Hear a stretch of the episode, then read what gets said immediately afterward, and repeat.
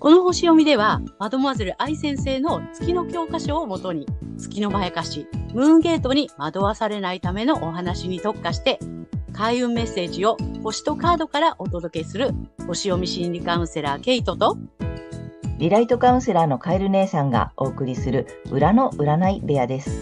月星座の注意ポイントもお伝えしていますので、太陽星座と合わせてご覧ください。月星座がわからない方は、無料のホロスコープの作成サイトの URL を概要欄に貼っておきますので確認してください。月星座のムーンゲートについては、12星座別に詳しく解説している動画がございますので、ぜひそちらもご覧ください。ゲートとカエル姉さんの裏の占い部屋へようこそ。ようこそ。皆様、こんにちは。お元気ですか？今日は、えー、7月の3日、ヤギ座の満月のね、星読みとカードリーディングをお送りします。まずはね、ケイちゃんに星の動きの解説をお願いいたします。はい。はい。今回の満月はですね、えー、ヤギ座の11度、12ハウスというところで起こる満月となります。えー、私たちの意識は12ハウスの意味する、えー、見えないものとか見えない敵あと病院とか一身上の自由の制限みたいなね、まあこういったね、あの意味合いもあるんですけども、まあそういったところで多くの人が知らないごく少数の人たちだけが理解できるような未知の知識といったところに、どうも意識が向いていきそうな感じがします。そして、この今回のね、え満月と緊張の角度をとっているのが、太陽とほぼ重なっている蟹座の彗星になります。ここのね、度数がね、面白い言葉がついてて、えー、恥も外務もなく、様々な要求を、欲求を通すことに大胆とか、リミッターをが外れた状態を意味するんですね。はい。なので、このリミッターが外れた状態の彗星、つまり通信とかメディアとかね、まあ、教育とか、あの、文学広告っていう意味もあるんですけども、まあ、そういったね、あの、メディアとかが、恥も外文もなく、様々な欲求を通してくるように、えー、感じるような、あの、場面があるかもしれません。はい。そして、私たちは潜在意識で、またはですね、病院とかね、自由の制限などの、まあそういったジュニハウスの事象を通じて、多くの人が知らないごく少人数のね、人たちだけが理解できるような未知の知識や情報などといったところに意識が向かいそうです。で、それによって様々な違和感とかね、葛藤、場合によっては不快感や恐れっていうのを感じるかもしれませんが、えー、これ木星土星がこの月と太陽にそれぞれ調和的な角度をとっていて、幸運の小三角形と言われるね、小さな三角形がね、え形成されています。で、さらに、ゆりかごと呼ばれている、このね、救いの手が差し伸べられるとされる特別な配置もできていますので、まあそういったところでね、あまり心配しすぎなくてもなんとかなるかなっていうような感じですね。はい。そして個人的には、無意識的に馴染みのない専門的な知識を追求したいというようなまやかしにとらわれてしまうかもしれません。はい。で、まあ、前回のね、新月で、あの、環境に依存しない生き方への変換だとか、より大きなチャンスを求めてチャレンジすることっていうね、それをスタートしまさ、しなさいよっていうふうにね、促されて、で、今回は、まあ、義務、働き方や、えー、健康なエリアにある太陽に、まだ誰も見ていない新たに生まれてくる可能性を、えー、育てていきなさいと。あの、当たり前に隠された素晴らしい可能性を見出して育てることっていうのをね、促されそうです。ね、お羊座の季節に自分の気持ちを私たちははっきりさせてきました。そして、大牛座の季節に具現化のためのね、具体的な行動を起こし、双子座の季節には人とのコミュニケーションも図ってきて、蟹座の季節でさらに可能性を育てていくというね、そんなフェーズに入ったかなという感じです。はい。大きな、全体的なね、流れはこんな感じになると思います。はい。ありがとうございます。ありがとうございます。そうだね。カニ座のフェーズに入ってきたってことだね。そうですね。なるほど。うん。はい。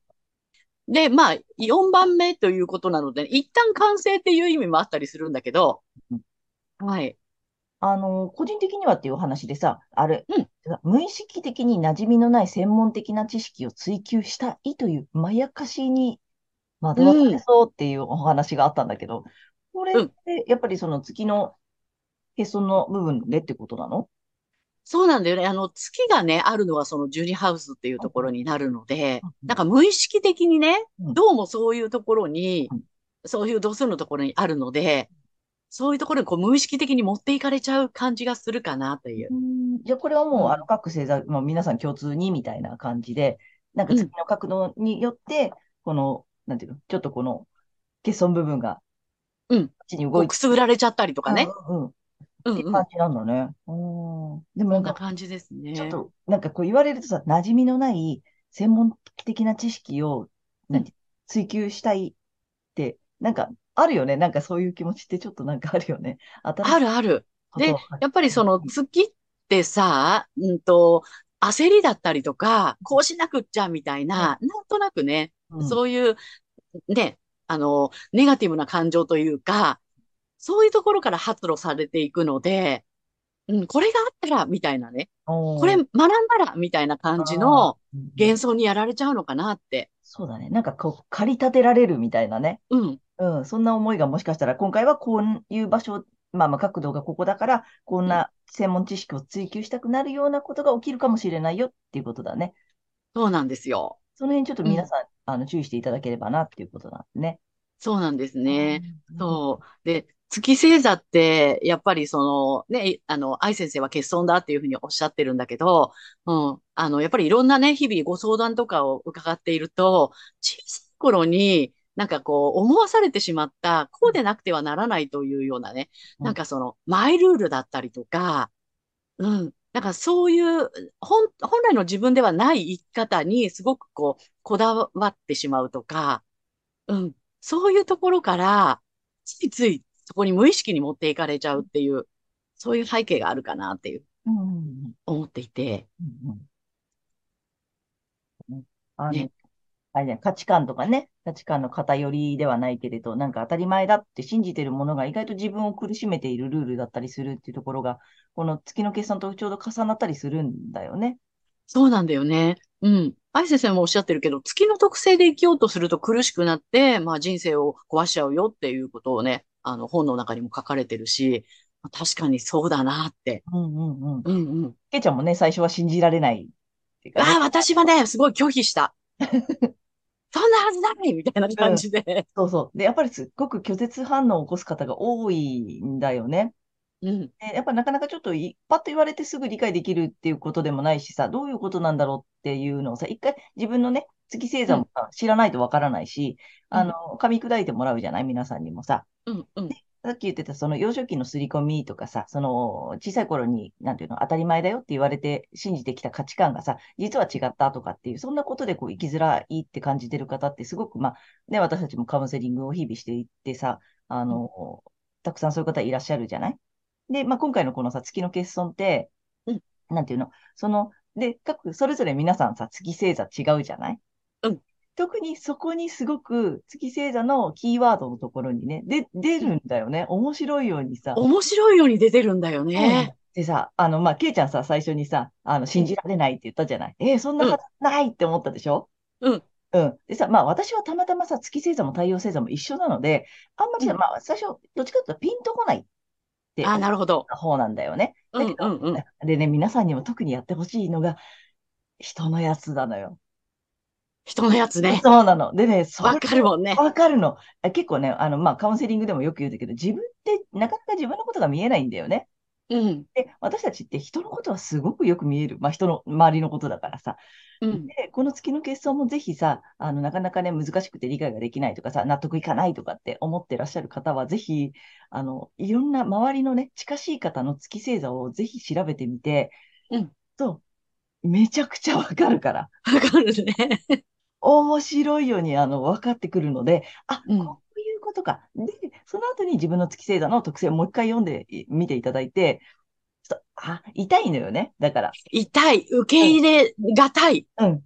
そう。すごくがっかりするし。うん。すごく残念な気持ちになったり、すごいなんかね、がっかりもするし、うん。だけどそれって、なぜ、じゃあ、なぜがっかりしたり、痛って思うかって言ったら、図星だからなんだよね。そうなのようんね。うん。なので、反応している、まあね、心理学用語で言うと反応しているという言葉になるので、反応したのはなぜっていうことになってくるんだよね、今度はね。うん。そうすれば、ね。当たってるからでしょ。一番言われたくないことは、そんなはずないのに、ここまで頑張ってきたのにっていうのがすごく、なんていうの、心のうん。中で騒ぎ出すから、そんなうん。はずないとか、その反発的になったり、受け入れがたいって思ったりするのは、まあそういうことなんですよ。っていうそうなんですね、ね。ぜひ知っていただきたいなと。で、それが分かってきたら、あの、楽になるんだよね。うん。そこに、ほ、ほ、なんだっけ、ほら、エネルギーを使っちゃうっていうんだよね、結局ね。そうなんだよね。だから、あのーね、その一番苦しいことを一生懸命やっうんて、すべてを失っていくんですっていうね。うん。まさに本当にそうだなって。そうそう。だからなんかそれがなければならないとか、できなければいけないとか、まあそれね、月星座それぞれのキーワードがあるので、いろいろあるんだけど、それすら、それだけが手に入れば幸せになれるはずなのにって結構思ってる方多いじゃない？そうなんだよね。それに全てのエネルギーを費やしてしまうから、結うん、局他のことがさ、なんていうの？他にいい面とかいい長所とかたくさん持ってたりね、もうましてや太陽星座の良さをめちゃめちゃ持ってるのに、それを活かしきれずに、そのうん、月の欠損の部分ばっかりを追いかけて、なんとか手に入れようと頑張ってるうちに人生が終わっちゃうよって言ってるのが、まあ、あの月の欠損の大きなゴールみたいなね。そんいや、な感本当に。そう。うん。本当にそうなんですね。だうん。から、なんだろうな、あの、私自分がその時思ったのは、自分は魚で生まれてきたのに、もう鳥になって羽ばたくんだって。鳥、鳥なんだから空をね、大空を飛びたいんだって。うんうん。飛ぶために頑張ってるんだって。うんうん。うんうん。で、で、まあ、なんとなくね、ううん。ん。で、その、この私の、あの、翼が不格好だからだって思って、うん。一生懸命羽ばたこうとしてたけど、うん。うん。で、そのために頑張ってたけど、いやいや、それ、え、あの、ヒレだよっていうね。ヒレだ。そうそう、ヒレでしたよって。えーこれ、そんなはずない、これ翼なんですっていう。すごいなんかさ、抵抗したんだけど、うん。でも、ああ、そっか、うん私、魚だったのかって諦めた途端に、うん。もうさ、自分のいるべきところは海だったって分かった時に、もうスイスイうん。泳げるし、こうなんか飛ばなきゃ飛ばなきゃってやってた時は、もうね、ぷかぷかやってるから苦しいんだよね、う逆に。んうん。そうだよ。うん、息もできないそね。う、できない。だからそれに気づいて目覚めたっていう感じ？うあ、ん。なんだ、私鳥だとばっかり思ってたけうど、ん。鳥になって空飛ばなきゃって思ってたけど、違ったのかって思って、まあ、その時はね、受け入れるまでは、やっぱり抵抗感あったし、とても残念なのね。とても空が魅力的に見えたかうん。ら、うん。うん。うん。うん、そうなんだよね。だからそれがまやかしまやかしい。いる部分っていうことなんだよね。そうなうの。ん。そうそこをね、ね皆さんにもね、理解していただけたら、あの、すごく楽になるのえ。いや、で、ほんと楽だし、スムーズ、気持うん。ちいいし、みたいな。そこになんかひ、さっき言った通り、必死に何かそれを手に入れなくてはとかさ、それうん、にこだわっている状態を、なんていうの？ないわけではないのよね。それにこだわらないようになったうん、らすっごく楽になるから、で、うん、太陽星座のね、良さがさ、もうそっちも出てくるから、すごくさ、なんていうの運、運も上がるというかさ、楽になるし、スムーズに物事が進むから、あ、なんかラッキー、ラッキー、ラッキー、ラッキーみたいなさ、そうなの。うん。なんか必死に今までは抵抗してさ、抗って生きてきた、うん、だなっていうことがさ、後になってわかるよね。そうなんだよね。で、うん。あのー月なしホロスコープセッションや、やらせてもらってて、いつもね、すごいなと思うのは、その月が欠損してるから、これは、ここだけはないよって言われてたものが、実はね、他のせ、あの、天体がね、全部フォローしてるの。ああ、月を、うん。ああ、けないのかって一旦うん。諦めたら、他うん。がちゃんと、うん。ちゃんとさ、なんかスムーズに動くんだよねっていう。うん。そうそうそう。だから、諦めた途端に手に入るっていうあさ。あ、うんうんうん。うん。なるほど。それ、あ、心理、心理カウンセリングしててもそうだよね。それ一旦諦。めるとさ、他のものとかさ、あとその欲うん。しかったものが手に入るとかってさ、やっぱりその、なんていうの？手放すと手に入るじゃないけどさ、その法うん。則ってやっぱり同じなんだよね。そうなのよ。あ、全部こう、このこと、この星もこの星もこの星も同じ、あれじゃないみたいなさ。うんうんうん。場所が全部違うのにキーワードが一緒で、それがうん。月のないよって言われてた部分だったっていうさ。ああ、なるほど、なるほど。そういうことがすごく多いんですよね。そうだから、ホロ、本当にさ、まあ、そのね、皆さん個人個人のホロスコープって全員違うので、それぞれの良さが絶対あるし、あうん、の、その手に入らないと言われているさ、その欠損部分も、他の部分で今ね、ケイちゃんが言った通りさ、他の部分でちゃんと補ってもら、もらえてるというかさ、うまくいくようになっているから、うん、大丈夫なので、欠うん。損部分をぜひ一回さ、ちゃんと受け入れる。で、一回理解するっていうことをね、うんぜひしていただきたいよね。ね。うん。本当に。その方がずっと楽だし、スムーズですよっていうことをお伝えしたいよね。うん。なので、うん。まあ、これからも、あの、そういった月の欠損の部分のね、詳しいうん。話もね、あの、どんどんしていきたいと思っているので、えーぜひ皆さん、あの、この後もご覧いただければと思っております。はい。はい。今日ちょっとね、あの、月の欠損について語ってみました。はい。ということで、じゃあ、あの、さらっと月星座さん、そ、それぞれのね、星座さんに行こうかなと思います。はーい。はい。では、今回の満月が獅子座さんにとってどんな満月なのかっていうことでお伝えしていきたいと思います。はい。獅子座さんが新たに生まれてくる可能性を育成すること。当たり前に隠された素晴らしい可能性を見出して育てることなどを促されるエリアは、え潜在意識、秘密の部屋、自分だけの空間、ネット上などがキーワードになる見えな目に見えない領域になります。と思ったこと、頭をよぎったことは潜在意識からのサインだったりします。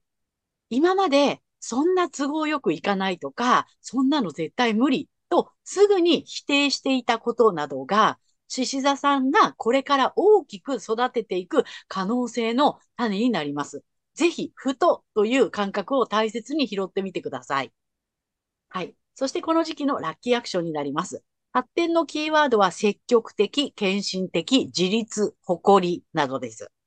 ビジネスやライフワークなどにおいて、自信と誇りを持って自分の成功体験を他の人に教えて役立ててもらうことになります。え風の時代らしく、まあ、情報をシェアしていくっていうことで、えさらに発展していくことになると思います。ぜひやってみてください。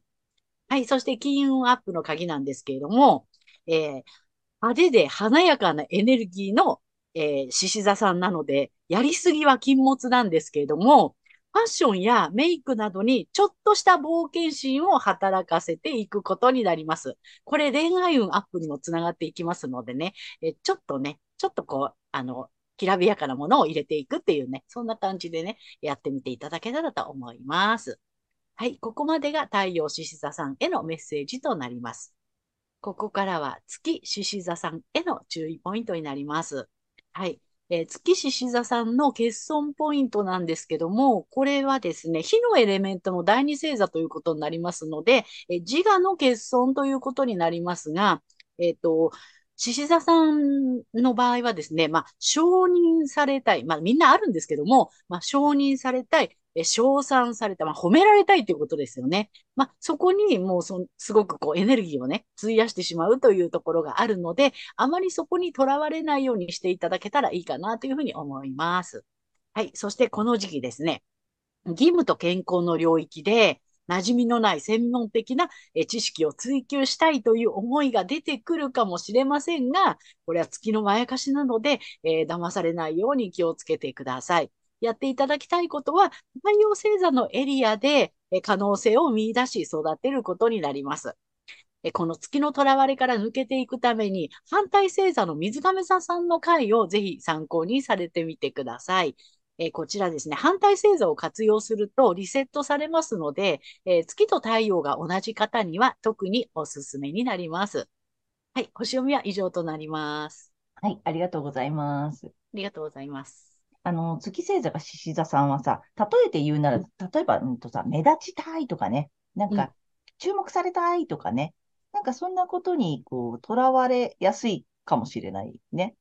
そうそう、そこにエネルギーのほとんど費やしちゃう。うん、すごくもったいないっていう、ね、そうそうそう、もったいないので、うん、そればっかりにこうさ、固執しちゃうというかさ、追いかけちゃうというかさ、で、そこでエネルギーを使っちゃうとさ、他にもっと良さがあったりするのに、えっ、ー、と、それがなくてはならないとか、手に入れなければダメだとかっていうことに、うん、えっ、ー、と、囚われやすいっていうのがポイントかもしれないね。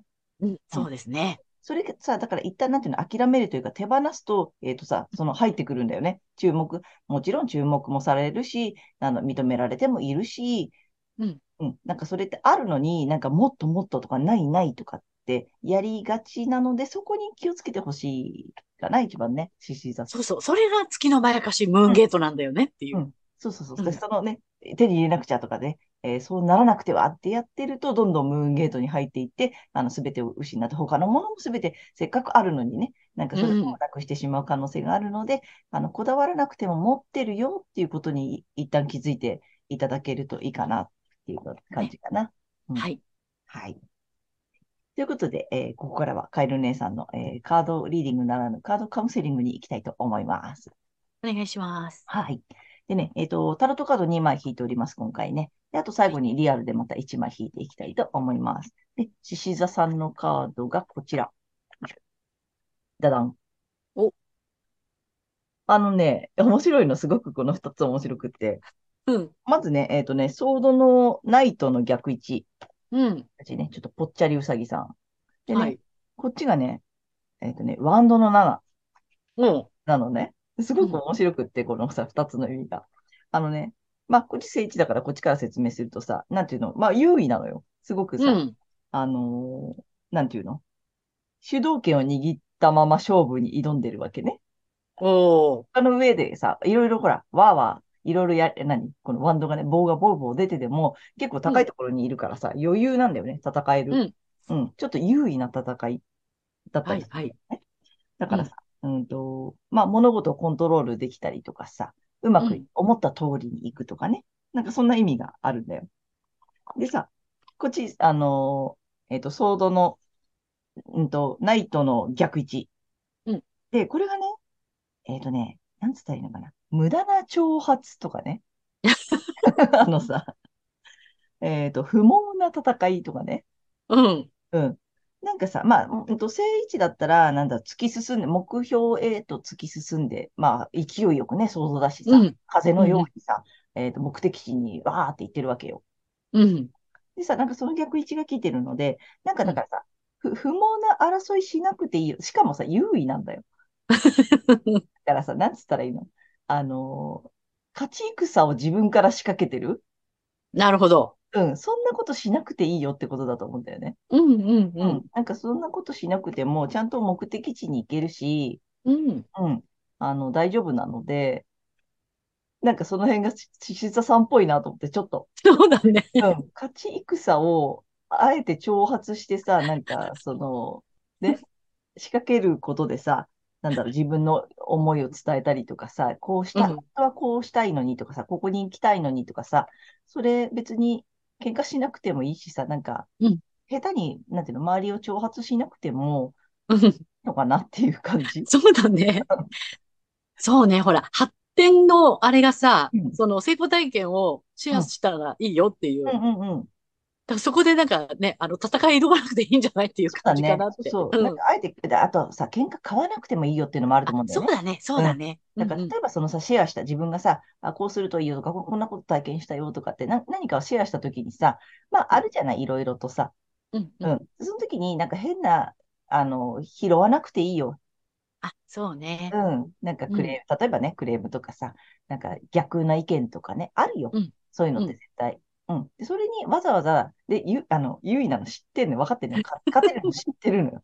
勝てるの知ってるけど、わざとそんなの拾わなくていいよ。うん。なんかう、ん、もうスルーで、うん、はい。あの、この2週間はスルーで言ってくださいって感じかな。うん、そうだね。うん。なんか変な、変な、なんかさ、まかれた種をさ、拾わなくていいよ。うん、うん。と思う。なんか、そんな面白い組み合わせだなと思って。ね、う。うんんうん。そんな感じがしました。はいでね、えっと、最後はちょっとね、えっと、リアルでまたいきますよ。はい。これ集合無意識にあね、ダイレクトにアクセス。あ、来た来た。来た。はい、ジャンピング来ましたよ。はい、えっとね、白いんだけどね、うん。あの、ほら、翡翠の色の竜と書いてさ、えっと、水、水竜さはい。んです。で意味がね、本来の愛情への目覚めだ。うん。うん。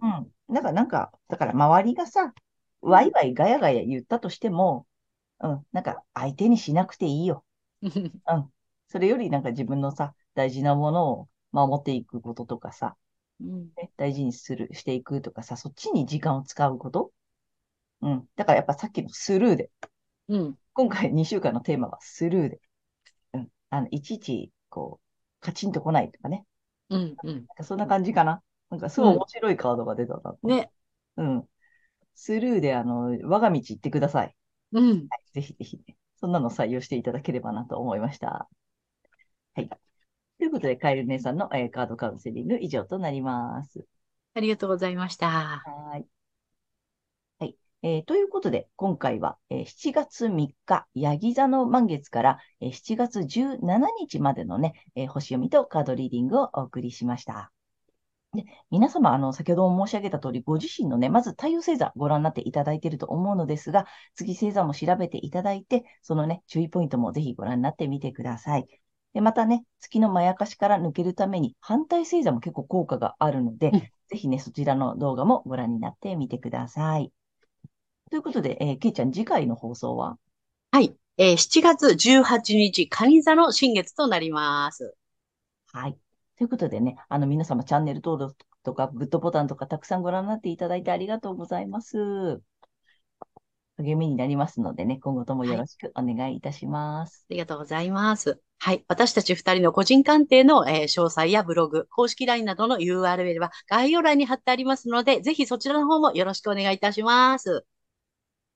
はい。ということで、えー、皆様素敵な2週間をお過ごしください。また次回ね。ありがとうございました。はい、ご覧いただきありがとうございました。またね